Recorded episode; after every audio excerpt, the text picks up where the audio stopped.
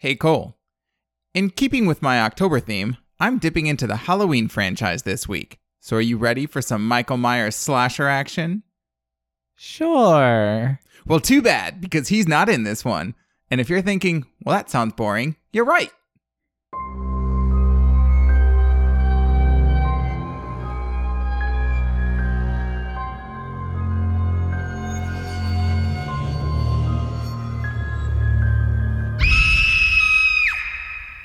Welcome to Second to Die, the horror fiction podcast where we talk about lots of things, And sometimes horror. and sometimes horror. I'm Max. And I'm Cole. And that doesn't make sense to me. I'm no horror movie expert, obviously, but isn't Michael Myers like the whole point of the Halloween franchise?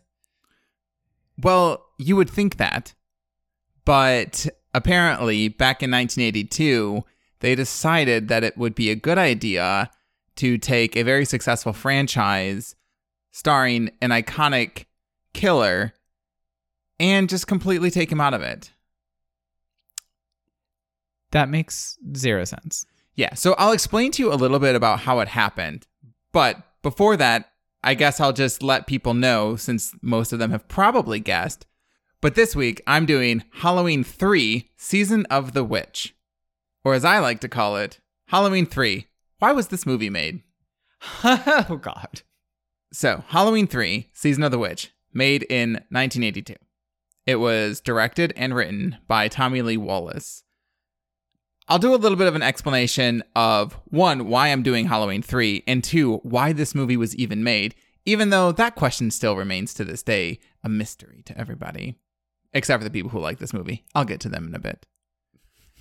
You say them with such disdain. yeah, so one of the driving forces behind me doing this is because when we were first I guess, brainstorming this podcast, one of the big reasons that we wanted to do it the way we're doing it is because Cole has not seen a lot of these classic horror movies. I have seen Halloween, but that wasn't until a couple years ago, and that was with you.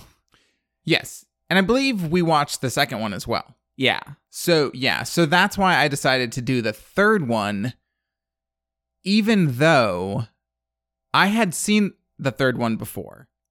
And I remember hating it. But I thought to myself, you know, I'm a little older now, more mature. My tastes have developed to where I can appreciate a lot more different types and styles of film. So maybe I should revisit Halloween 3.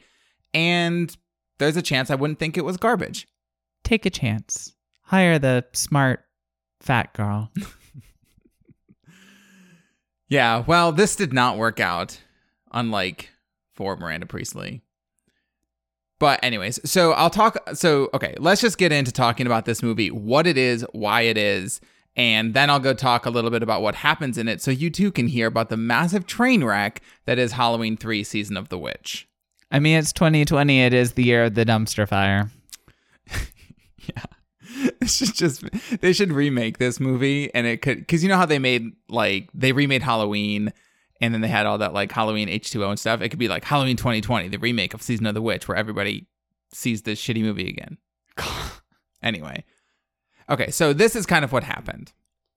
So John Carpenter, who created Halloween, very famous horror legend, and Debra Hill returned as the producers for Halloween 3. Halloween 3 is the only entry in the series that does not feature the series antagonist Michael Myers. I have explained this much. But I will say that this film was by far the most disappointing and poorly received one in this series. And because of its performance at the box office, they ended up bringing Michael Myers back for Halloween 4. However, the reason that this movie ended up being the way that it is without Michael Myers and a completely different eh, honestly, it's a completely different type of movie is because Carpenter and Hill only agreed to participate in the project if it was not a direct sequel to Halloween 2, which meant that Michael Myers would not be the focus in it. Because if you remember, Halloween 2 was a direct sequel to Halloween 1, and I don't mean it was the same thing. For people that haven't seen these movies, Halloween 2 starts literally where Halloween 1 left off. Like, it's almost like you could watch them back to back and it would just be a re- really long movie.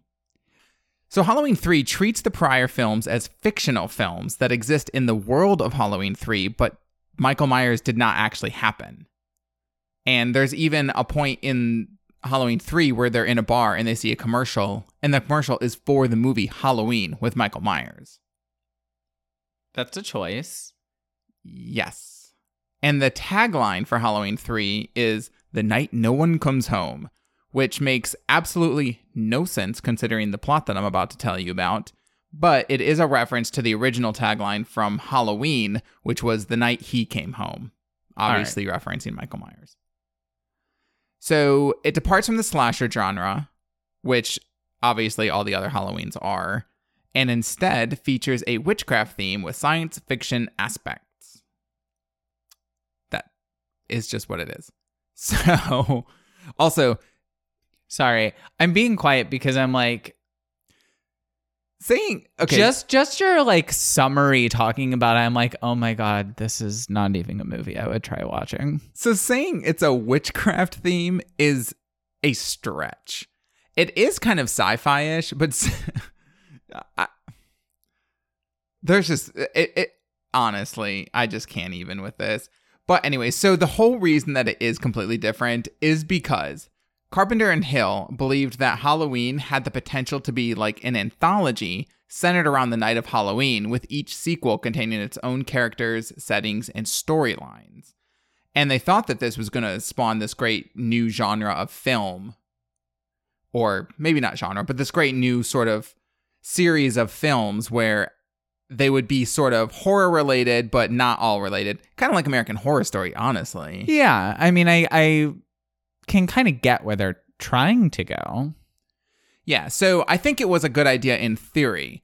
I can tell you, in my opinion, where this all went wrong is because the type of people who are going to be drawn to a slasher film, first of all, you had two of them.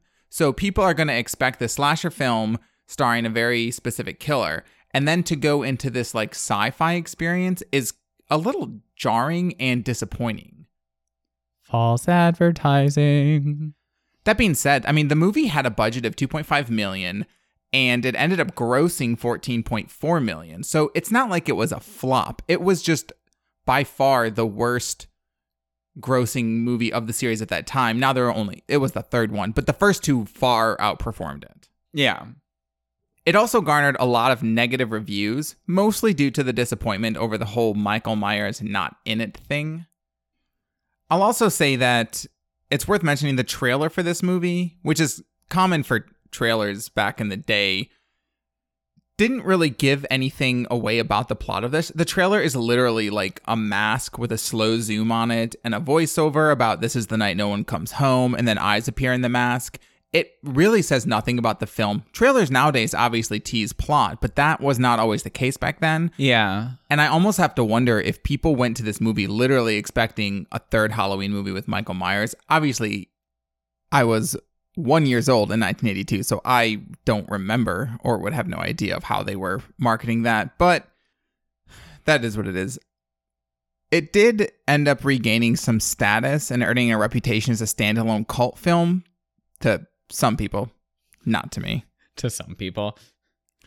Yeah, so this film basically was, like I said, not a slasher movie. It was supposed to be a pod movie. And Oh wait, a pod movie?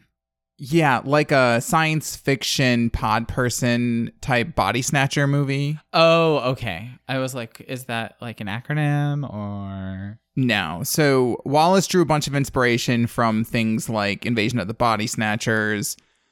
And actually, the town that plays a pretty big role in this movie is called Santa Mira. It's a fictional town, but it is also the name of the town in the movie Invasion of the Body Snatchers.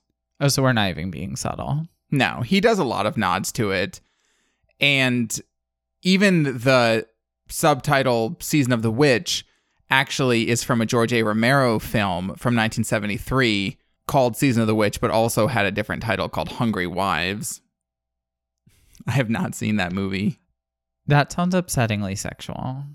I've not seen that movie. I don't know a lot about it. I do like George A. Romero quite a bit. He's one who did Night of the Living Dead. Yeah. But apparently, it's a story about a housewife who becomes involved in witchcraft. I mean, everyone needs a hobby. yeah. But like I said, when this movie first came out, it didn't do super stellar.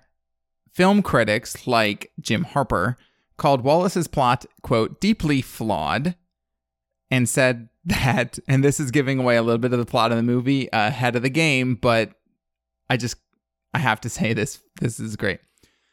Basically, Harper said, quote, any plot depending on stealing a chunk of Stonehenge and shipping it secretly across the Atlantic is going to be shaky from the start. Oh boy. That sounds like shit. Yes. So I'll go through uh, the cast.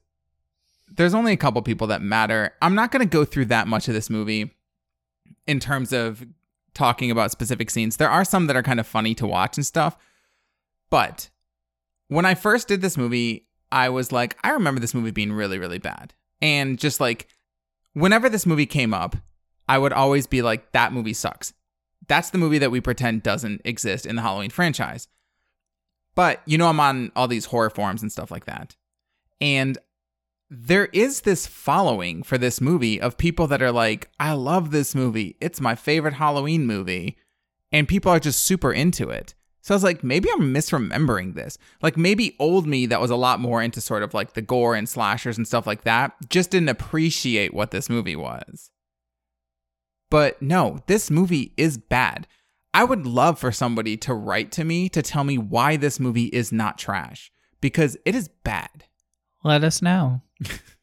I'm open to considering it, but I tried when I so when I watched this movie, I tried to look at it from two different perspectives. One as part of the Halloween franchise, in which case it is just objectively terrible, and two as a standalone movie, like some sort of sci-fi horror situation, but it was also equally dumb to me.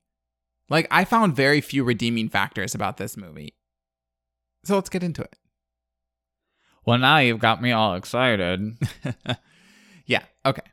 So the movie opens up. We're in Northern California, and it tells us that it's October, Saturday, the 23rd. So immediately we see the character Harry Grimbridge, played by Al Berry, and he's running from a car. Eventually, there's going to be a lot of sort of summary of this. So if people are like, that's not the order it happens, or that's not exactly what happens, yeah, I know that. I'm not going to waste everyone's time describing this movie like I had to waste my time watching it. So he's eventually caught, and they basically track him down to this sort of car lot, and then it's this guy in a gray suit with gloves, and he gets on top of Harry, and he's choking him or Ooh. something. Yeah. Ooh. yeah, it's not that exciting of a scene. Sorry, you can restart it. No, it's fine. So they're in this car lot, and there's this car that I guess has a block in front of the wheel because the car was left in neutral, and there's a chain. And so, in order to save himself, Harry grabs the chain, and like the block comes out from the car, and the car rolls and ends up like squashing this guy. It was kind of dumb, honestly. But effective. Yeah, it was effective. So then he goes and runs away.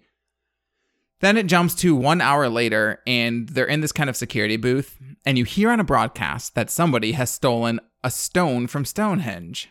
Yes, that's correct. Somebody stole an entire stone from Stonehenge, and I guess nobody noticed. Like an entire slab. Yeah, it's a whole slab. Oh. Oh, oh. How did mm. Okay. Sorry. In my mind I was like, okay, did someone like have a cane and just like chip off a piece? No. No. Somehow they stole the entire stone and shipped it across the Atlantic.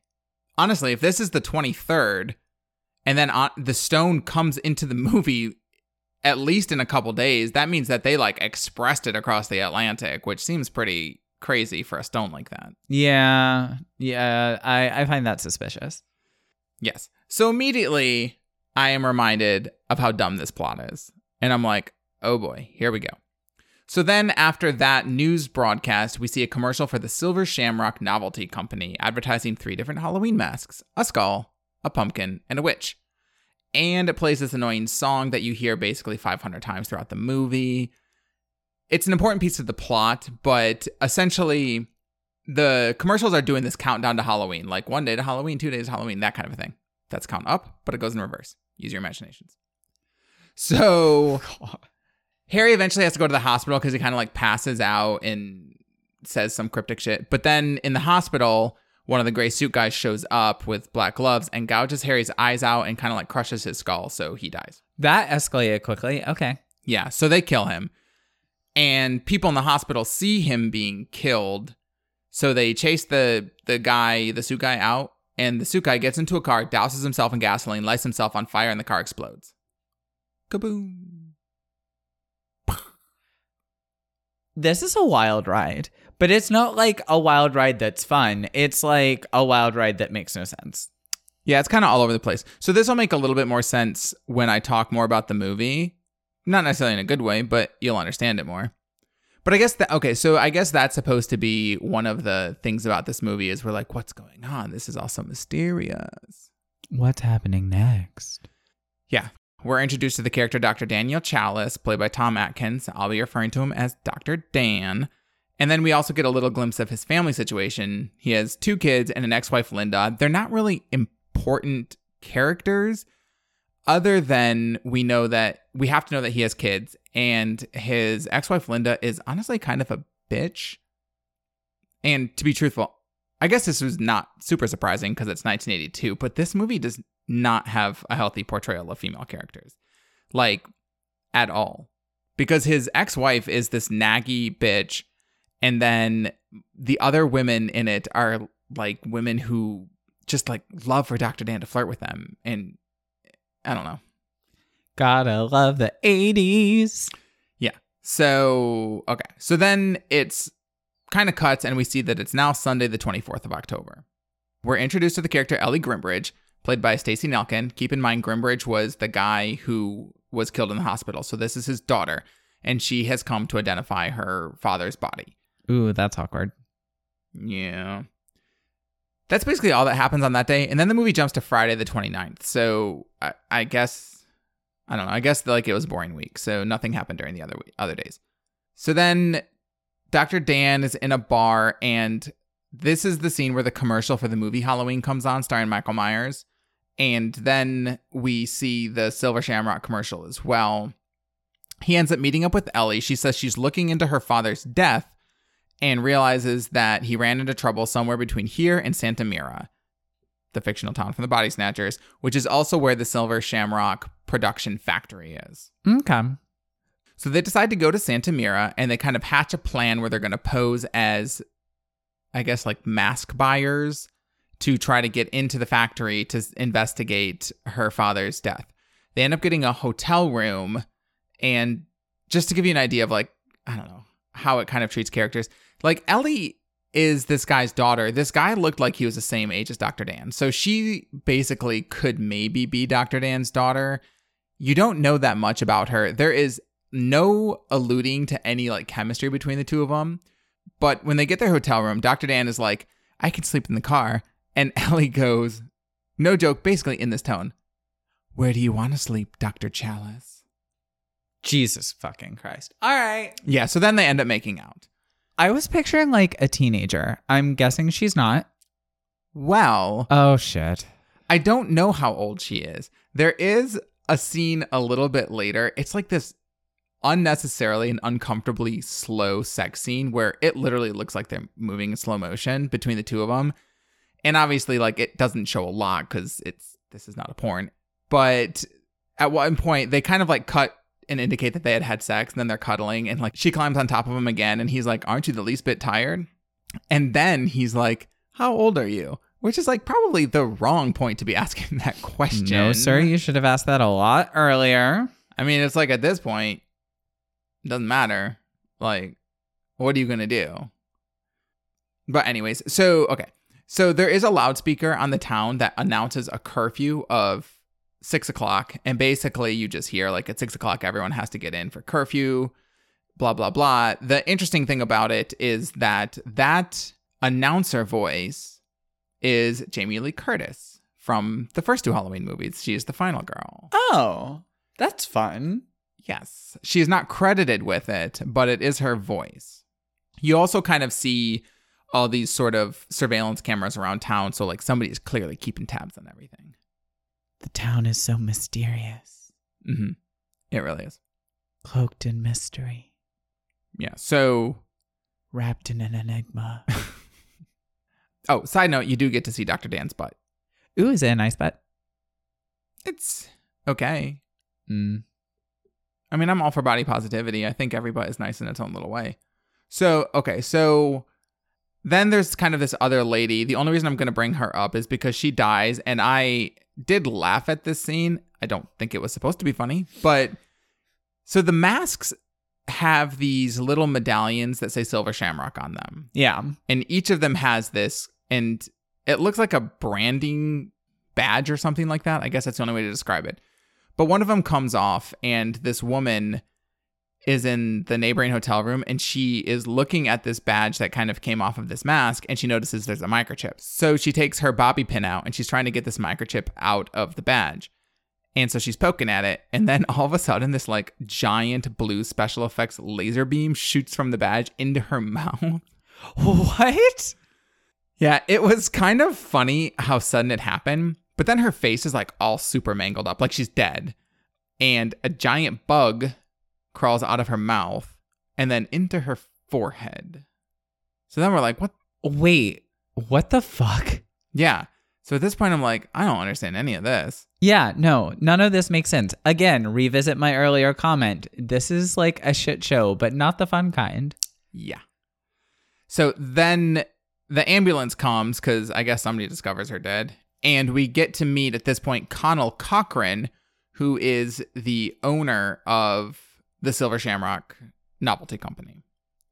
They overhear him talking to some of the other suit guys saying that there was a misfire in regards to Marge's death. Okay. So the next day, it's Saturday the 30th. The coroner who was investigating the hospital guy who set himself on fire, his death in the car, Yeah. her name is Teddy, and she tells Dr. Dan that she's baffled because she's going through all the exploded car remains and there's nothing but metal and plastic. There's no human tissue or bone. So we're like, dun dun dun. I wonder He's what's a happening. robot. I know. It's pretty obvious. Okay, so super long story short, Dr. Dan and Ellie end up going to the Silver Shamrock factory under sort of false pretenses to sort of investigate. They raise suspicions, they end up being chased. Dr. Dan ends up running, I think, into part of the factory. He sees this like old lady knitting and goes to like goes up to her to talk to her and then shakes her and her head falls off and she's animatronic. Oh, okay. Then he gets into a fist fight with one of the suit guys. Somehow he wins, even though he's kind of this middle aged doctor, and this guy's a robot. And he punches the guy through the chest, and then when he like takes his fist out, it's covered in this yellow goop, and he's pulling like wiring out. So it just kind of confirms that they're robots. And I say this like this happened right after we got that clue from the coroner, but this is a long ways after that. Oh god. I'm just skipping a lot of stuff because this movie sucks. yeah. God. You're so blunt about it. I love it. I'll point out for everybody listening that this was the point in the movie where I had to take a literal break because I was losing so much interest in this movie. I was finding it hard to concentrate and still care about it. I had to take a literal break from this movie, but I'm no quitter. So I championed on. After that, Mr. Cochran comes out because this is in the factory and he's like speaking all weird and cryptic and stuff like that. But Ellie and Dr. Dan had been separated and Dan didn't know where Ellie was. Well, Cochran basically has her and she's in the factory. So then it's the next day, which is Sunday the 31st, Halloween day. Bum bum bum. Yeah. And I'm really excited because I realize this movie has to be almost over, right? My god. Well, no, this movie still has 30 minutes left. So Oh. then I'm super bummed. So Cochran is talking to Dr. Dan about how hard it was to make his robot suit guys, which I don't know. I was thinking about this a little bit, and these obviously these androids look very human like. And one of the hardest things for me to believe in this movie is that somebody would make such lifelike robots for non-sexual purposes. Do you know what I'm saying? yeah, no, I'm yeah.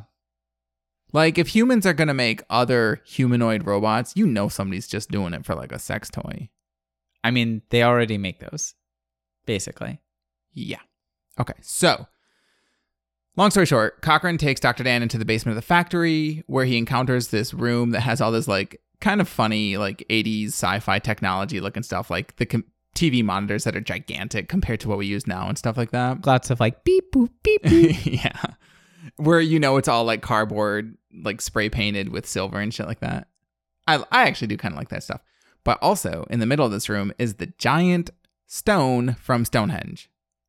All right. I'm like, my brain is anticipating this big earth shattering connection between robots and Stonehenge. And I really get the feeling I'm not going to get it. No, there is no explanation of that. But what's kind of funny is that Cochran at one point is like, You wouldn't believe what we had to do to get this here. And I'm thinking, Yeah, I wouldn't either. So, like, what did you do? And then he doesn't say it because I literally think that they just could not think of a reason to explain how they got a Stonehenge rock from across an ocean in a couple of days. I was like, okay, I guess we won't believe it because you're not going to tell us anything. Yeah, no. Yeah, so then he reveals that the rock has some sort of force or power and that they're using a particle of the rock inside of each little silver shamrock badge. And then he basically tells Dr. Dan that he's going to show him a demonstration. Mm. So the demonstration is that there's this other family called the Kupfers. They're led to this living room set type situation that has some cameras monitoring them, and they have a little boy, and they tell the boy to put on the mask, so he puts on the mask, and then they play the Silver Shamrock commercial, but it's a little bit different, and this pumpkin image starts flashing across the screen while the boy is looking at it, and the mask reacts. And the boy ends up collapsing, and then all these like insects and bugs and snakes start crawling out of his dead face.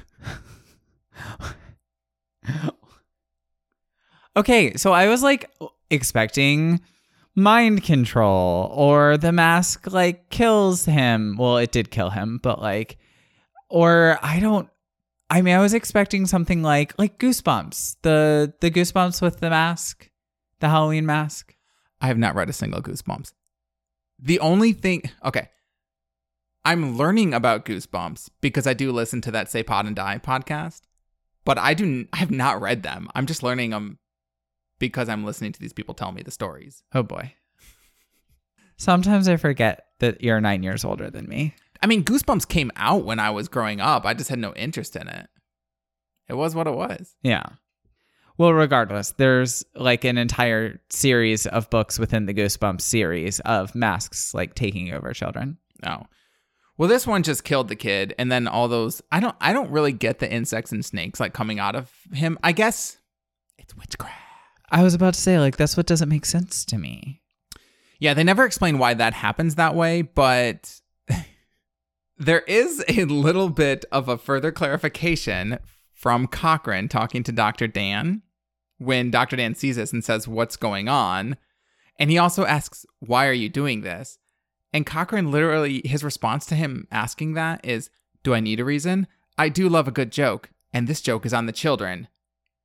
But there's a better reason. You don't really know much about Halloween, do you? And when he said that, I was preparing myself for something really dumb, and this movie did not disappoint in that department. I can't wait. He then goes on to explain about Halloween, saying, in the old Celtic lands, how they were waiting in their houses made of clay, which honestly doesn't really sound right because this guy's not that old. I mean, he's like maybe 60 or 70, but I'm pretty sure they're not where like in clay houses back in the 20s and 30s. Yeah. And but then he's like, Yeah, yes, Halloween, the festival of Samhain, when the hills ran red with the blood of animals and children. And it No- gets to be real problematic. Sir, no, that's not. Oh boy.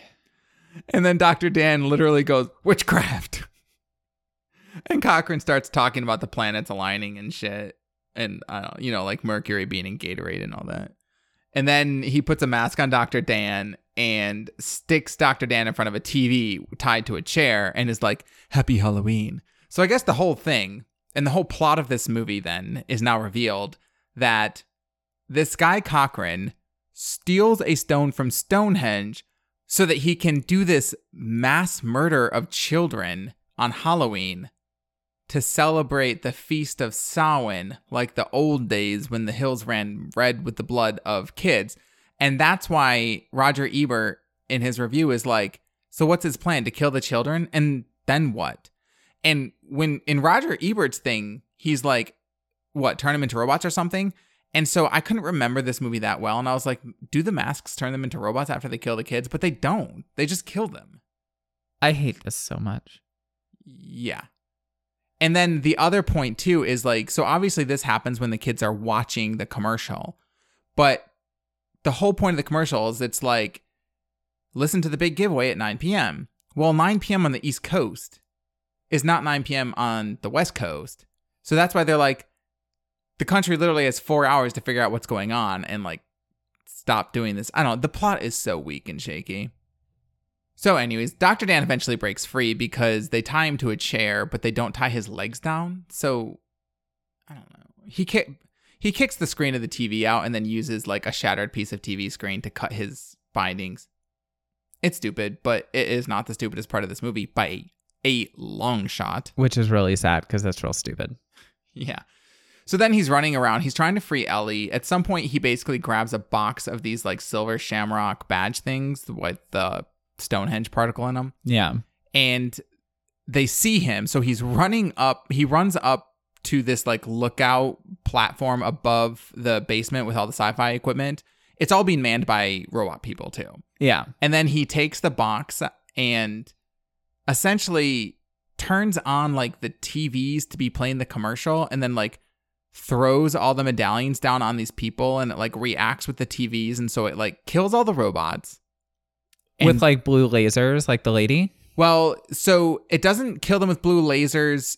It kind of just kills them because there's a lot of sparks and short circuiting. But then there is a giant blue laser ring that starts to circle and creates this like big blue laser energy ring. And Cochran looks up at Dr. Dan and starts clapping.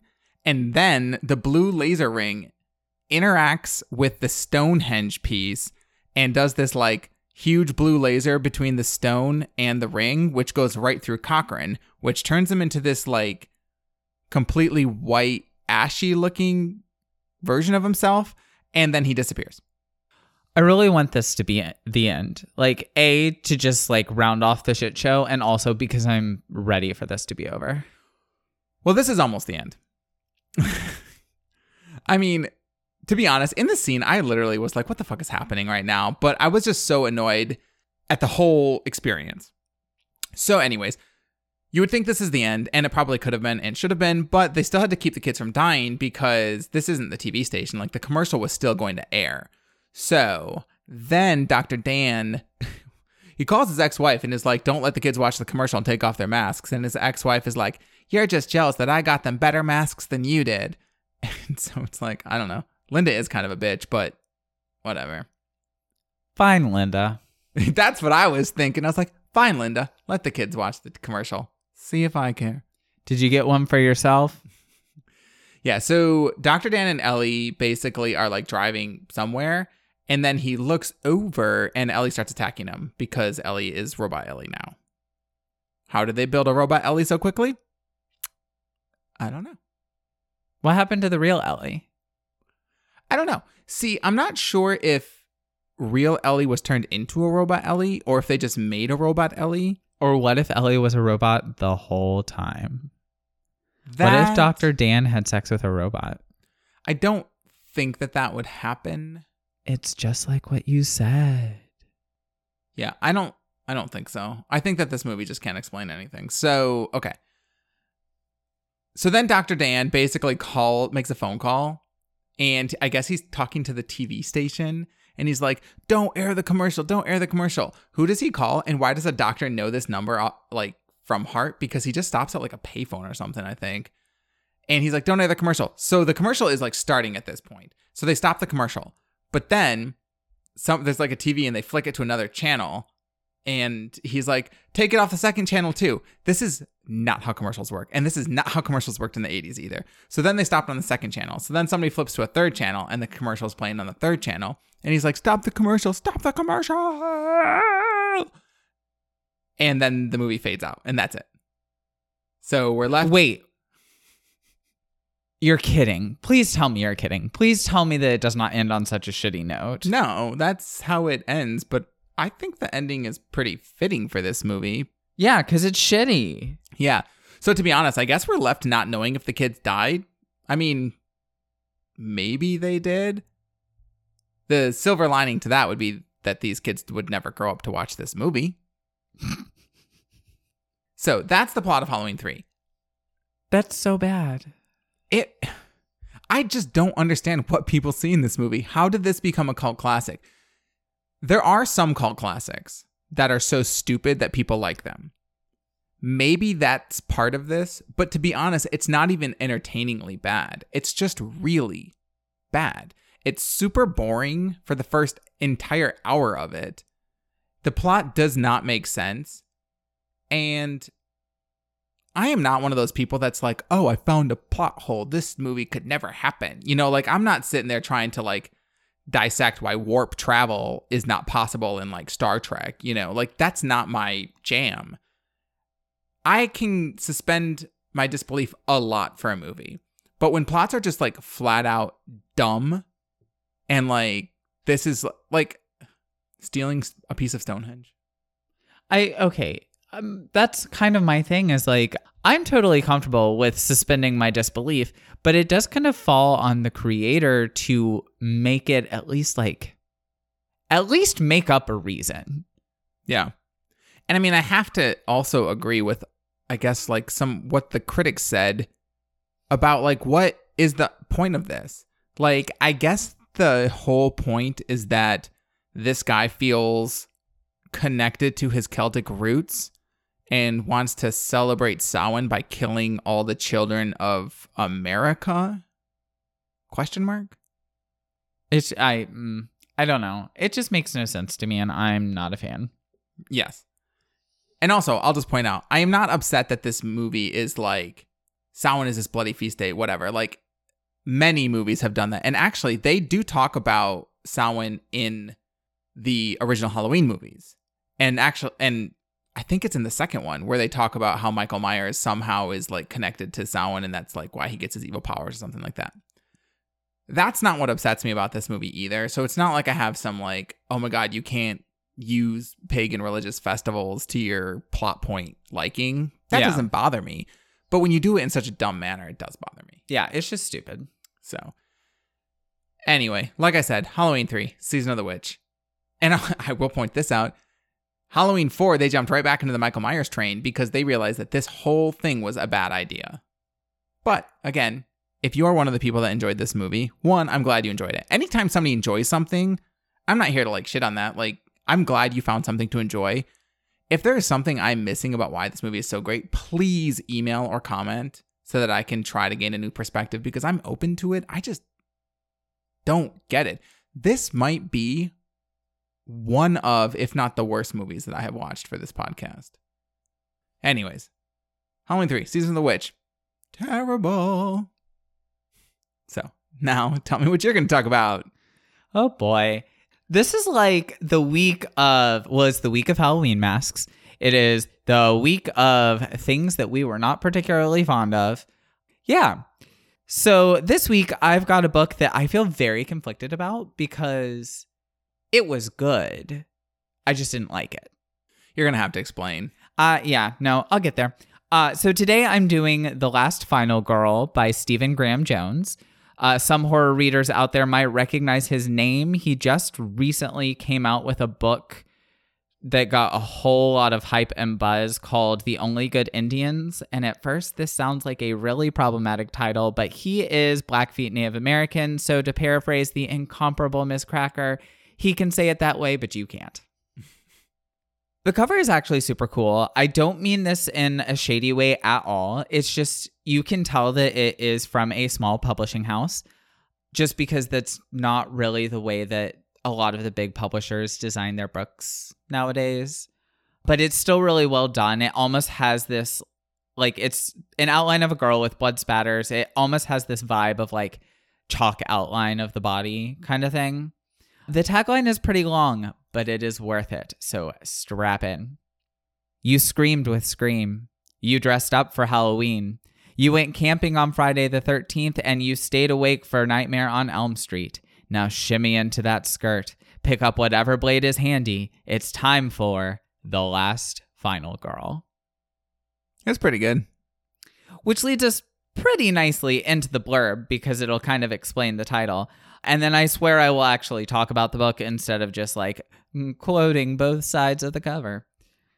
When Lindsay chooses a host of virgins, misfits, and former final girls to replace the slaughtered members of her original homecoming court, it's not just a fight for survival, it's a fight to become The Last Final Girl. So basically, it's like an all star season of horror. Interesting. So, okay, I mean, I have plot questions, but I'll just wait till you start talking about it. Yeah, and I'm probably not going to answer them because I want you to read this. and I'll get to why. So here's my thing I say all the time about how I have trouble watching movies because I lose interest somewhere in the middle. Basically, like, I just can't handle act two of anything. I'm conflicted about this book because it's written like a movie. There are not chapters, there is act one, act two, and act three. There's like a weird intermission, I'm using air quotes here, chapter, but like it's basically set up like a movie arc even down to the point where narration is things like camera pans to or our view flies over the town zooming in on. Like that's how structured like a movie it is. Like it's not to the point where it's written like a play where it's like name line name line but it's the narration style and it is the way that the story arc is so it's the way that a movie story arc would go, which means, just like a movie, halfway through, I completely lost interest. I'd have to read a little bit of it to see. I mean, I don't really read like screenplays or anything. So, see, I don't know, seeing like stage direction sounds weird to me. I'll read you a portion after to give you an idea of what I'm talking about. It's hard to explain other than the fact that, like, it narrates all of it. So it will literally be like people are talking and when they finish a conversation, the next paragraph will be like camera pans away from so and so and so and so to show XYZ in the background. Okay.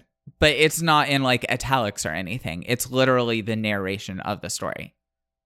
I don't know. It's weird. The thing is, I could tell the whole time that this was a good book. Like, it's a huge homage to slasher films and even I got some of the references, which like is a big deal. Well, we have been watching some of the old slashers together. Well, and like Slumber Party Massacre is mentioned in it, like Oh, yeah. things like that. If it had been structured like a normal novel, I would have eaten it up. It was simply the fact that it was structured like a movie that I just got bored with. But I know, like, subjectively, that's just me. Like, that's just my Right. own issue with the way that movie story arcs go and how I don't like them. So the story opens up with basically what is the end of a slasher film. So we have Lindsay, and she is being attacked by a killer named Billie Jean because he wears a Michael Jackson mask. Where does he get this mask? Well, a delivery truck full of Halloween masks crashed at the river that runs by town. Anyway, she defeats him in a really comedic way, so I'm going to tell you about it. So, it's a harrowing setting on the edge of a cliff. Lindsay is there, and then out of nowhere, her childhood horse, Wildfire, because of course this horse's name is Wildfire. I'm surprised it wasn't like Cinnamon or Chestnut. Anyway, her horse has kind of like wandered in out of nowhere, and Billie Jean shows up with a longsword. It's a really impractical weapon. It, well, it was stolen straight from the trophy case of her high school. Her high school kept a long sword. I it had something to do with their mascot. Okay. So the horse rears up and it kicks at Billie Jean. So Billie Jean is like, uh uh no. So Billie Jean stabs the horse through the eyes. Yes, I said eyes, like in one eye, out the other, Okay. which I Googled and I'm. I'm not a veterinarian. I know nothing about animal anatomy, but I glanced at a quick little diagram and it looks like a horse's brain is up above the eyes. So I guess you could technically do that without killing a horse, but that sounds very suspect to me. Then Billie tries to decapitate the horse, and Lindsay stops him. How, you ask? She has whipped off her bikini top and wrapped it around the blade. But don't get too excited because she is the final girl, so we only see her from the back. No titties for you. Is that like what the book says? No, Okay. that that is my own wit. Thank you. oh, it's it's well done. You're welcome. And when he backs up, she remembers her Sunday school classes. So she decides to use her bikini top as a sling. David and Goliath reference. That's terrible. That's fine. The stone misses, but the strap of her top hits just the right spot and it whips through the eye hole in the Michael Jackson mask and hits him in the eyeball. Oh man. And he stumbles off the cliff into the river. The sword follows down after him and presumably it stabs through him and kills him. Spoiler alert, he's not dead. Like, Yeah, I mean, I'm not going to do a play by play of the plot, but I'll tell you that much. Like, otherwise, the book ends on page 10. also I feel like anybody familiar with horror movies knows that if you don't see the slasher killer die, then he's probably not dead. Where is the body? Carole Baskin. What? That's honestly just a taste of how this book paints these scenes. It's so abundantly tongue in cheek. It's completely self aware. Like, it's not trying to do anything other than what it clearly is, which is paying homage while also making fun of these ridiculous over the top slasher films. That said, it clearly went over some people's heads because I looked through the reviews on Goodreads and oh my goodness, there were some that literally like I laughed out loud reading because it went so far over their heads their hair didn't even ruffle. Like people not getting that this was making fun of slasher movies.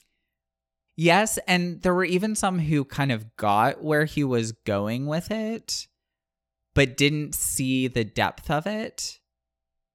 And so just thought it was stupid. Whereas, like, I hear you talk about horror movies all the time, even pre podcast.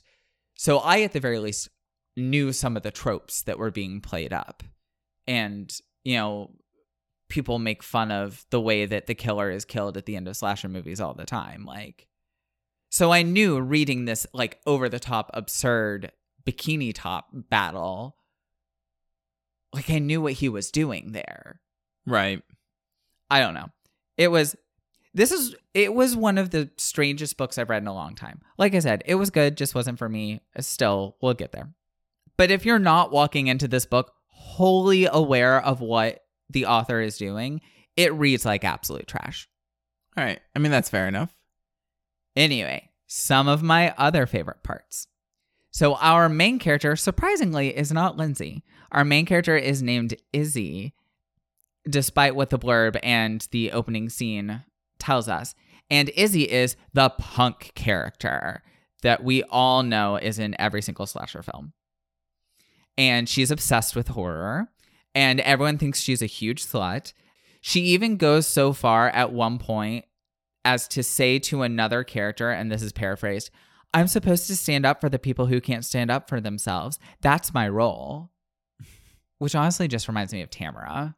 It is kind of like Tamara, like that character, but I feel like that character is used quite a bit, actually, in more than just horror movies, but the kind of like edgy girl who's like also to stand up for the little guy. She secretly has a heart of gold. Yeah. Honestly, the entire time I was reading the book, I was like, this girl would be Max's best friend. Almost all of the characters are some sort of slasher cliche. Like, you have the actual super slutty girl, and it's like implied that she got expelled, but then she fucked the principal, so she got like brought back into the school. There's like the nerdy girl. There's the like dumb class clown. Like, there's all of those like teen slasher horror movie cliches. And just like I'm not going to give you a blow by blow of the scenes, I'm just breaking down Izzy. I'm not going to break down every single character. But every scene in this book is some sort of homage to a slasher trope. There's even a locker room scene. I mean, you cannot have a good horror slasher without a locker room scene. It's, I mean, I just, like, I can't emphasize enough how self aware this book is. Like I said, I'm talking about it like I liked it, and I didn't like it for my own personal reasons, but it's still so good and it's so smart. Sure. Because Izzy even points out that, like, and again, this is paraphrased, that like girls are walking around in towels and you never quite see anything. And the book flat out says, it seems like near misses, not choreography. kind of like how in every single locker room scene, like you almost see something you shouldn't, Oh. but you never quite do. Like Yeah. they just barely have stepped around the corner when they take off their towel, like that sort of thing. Honestly, more than any other book that I have ever recommended to you, pre podcast, during the podcast, or whatever, asking you to read, I honestly want you to read this one because there are so many horror movie references that I just didn't get. I don't know why I read these homage books. It's like how I was reading Best Friend's Exorcism and I was like, I can tell that swatches are special, but I don't know what a swatch is. Like, Yeah, I mean, some of those things, if they're made for people that know about a certain thing and you don't know about it, a little bit might be lost on you, I guess. but you would get it. And that's why I want you to read it because I think you would really enjoy it. It's super short, it'll only take you an afternoon. I'm just saying. so before I get to my rating, there is a part of the book that where Izzy has written on the stall wall slashers that aren't with like a colon at the end, meaning like movies and characters that behave like a slasher film but aren't officially slasher films.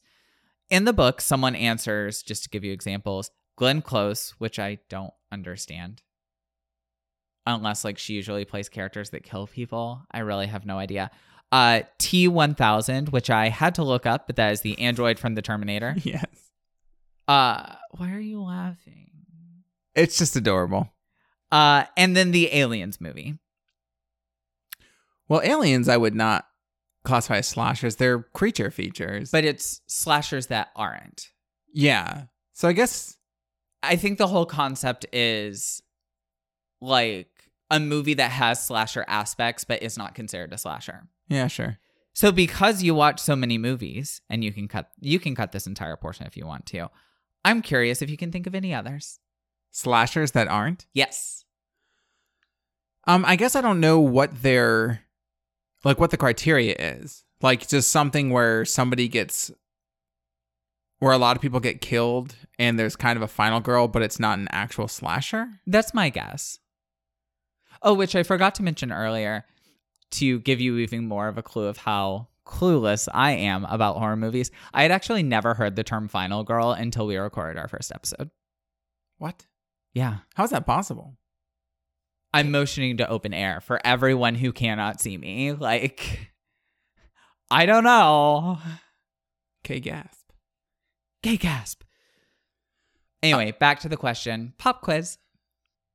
I don't know. I mean, to be honest with you, most creature movies are going to behave like that because it's usually someone, maybe not a girl, but it's usually someone besting the creature in the end after the creature has killed a ton of people. Like I don't feel like Alien is um unique in that aspect. So I don't know. I think that there's a lot. I guess I would maybe have to read it to see more of the context of what they're even asking, but I like literally almost any creature movie is going to be like that. I'm trying to think. I don't even watch enough movies to realize that a creature movie is going to be like that. So this is like enough of an answer for me. Or even to be truthful, like even a lot of zombie movies are kind of in that aspect. True. Things even like 28 days later cuz even I've seen that one. Yeah, so I guess if it's ju- eh, if it's just about like a lot of people getting killed and then like there being like a final survivor, it's I don't know. I guess like most horror movies kind of follow that that sort of formula because that's part of what's interesting about it is seeing somebody go through this sort of harrowing experience, being scared. Generally, things do work out in the end, although not always. I mean, horror kind of evolved to be a little bit different, but I mean, that's probably a topic for a different day. I mean, horror always used to have like the final girl. Like even well, that never mind. Horror usually, I would say pre maybe mid to late 80s usually had things working out in Yeah. the end. So like that naturally would have a final girl or final like small group of people or a couple people. Yeah. I think like more in like the mid to late 80s it became a little bit more acceptable. yeah, Clive Barker really start. He's credited with starting that trend of like not every horror story has a happy ending. Yeah. So I think now we're kind of like, oh, there are some of these movies that are really surprising because in the end, like people die. To be honest, like a lot of Rob Zombie's horror movies are kind of like that too, where he does this kind of effective thing where he teases like it's going to work out in the end. And then, like, at the very last minute, sort of snatches that away from you. If I ever do something by him, I'll probably talk about at that time. I actually do like a lot of Rob Zombie's movies. He does have some lemons, I'm not to lie. If you've seen the movie 31, you know what I'm talking about. But that is like an effective technique for him. And I think sometimes we take for granted that, you know, these sort of devices haven't always existed. Like at one point, the fact that a horror movie might end with no final girl in it was sort of shocking to people. Yeah. Anyways, but I digress. Anyway, overall, despite the fact that I personally did not enjoy reading this book, I would still give it four out of five chalk body outlines. If I were basing it off of my reading experience alone, I would give it one star. But like I I really can't emphasize enough for like you and for anyone listening. Like I just don't like sitting through an entire movie. And this read like a movie. So if you enjoy movies at all, like literally at all, you will not have the problem that I had with this. Yeah. I mean, you're not lying. I mean, one of the reasons we're doing this podcast is because I can talk to you about these horror movies because you do not like to watch movies. Yeah, no, I just I don't I just get bored partway through, like almost every single movie. But like I said, I realize that that is a completely and totally like subjective thing that only has to do with me. It's my own weird little whatever. The book is good. The book is good. The author does what he's doing really well. Honestly, like I'd write a paper on it. Like if I were still in college because I was an English major in undergrad, like I would write a paper about this in a heartbeat. It's so well done for what it's trying to do. It just wasn't for me personally.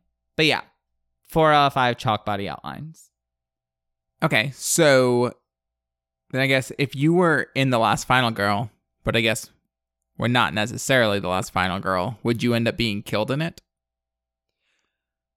Probably. I'm not exactly final girl material.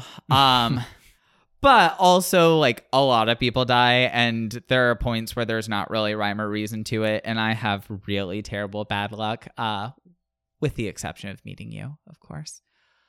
So yes, I would probably die. Would you die in Season of the Witch?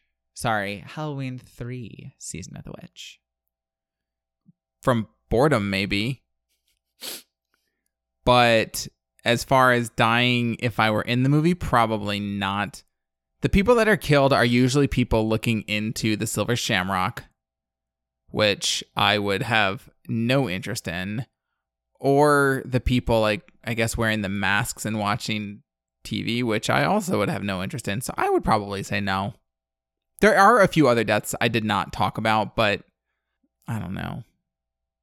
No. I mean that movie was just dumb. I wouldn't die. All right. I I have nothing else to say about that. Well, if you have opinions about Halloween 3 Season of the Witch, or if you also have opinions about The Last Final Girl, you can find us on social media. We are on Instagram and Twitter and Goodreads at Second to Die Pod. You can also email us questions, comments, concerns. If you have any suggestions or if you want to tell me what I am missing about Halloween 3, by all means, I'm very open minded to perhaps something that I missed. But you can email that to second to die pod at gmail.com. Thank you so much for listening. Tune in next week where we can talk about stuff that we actually like. In the meantime, feel free to rate, review, subscribe. We get really excited anytime something like that happens. And remember, if you can't be first, You can always be second to die.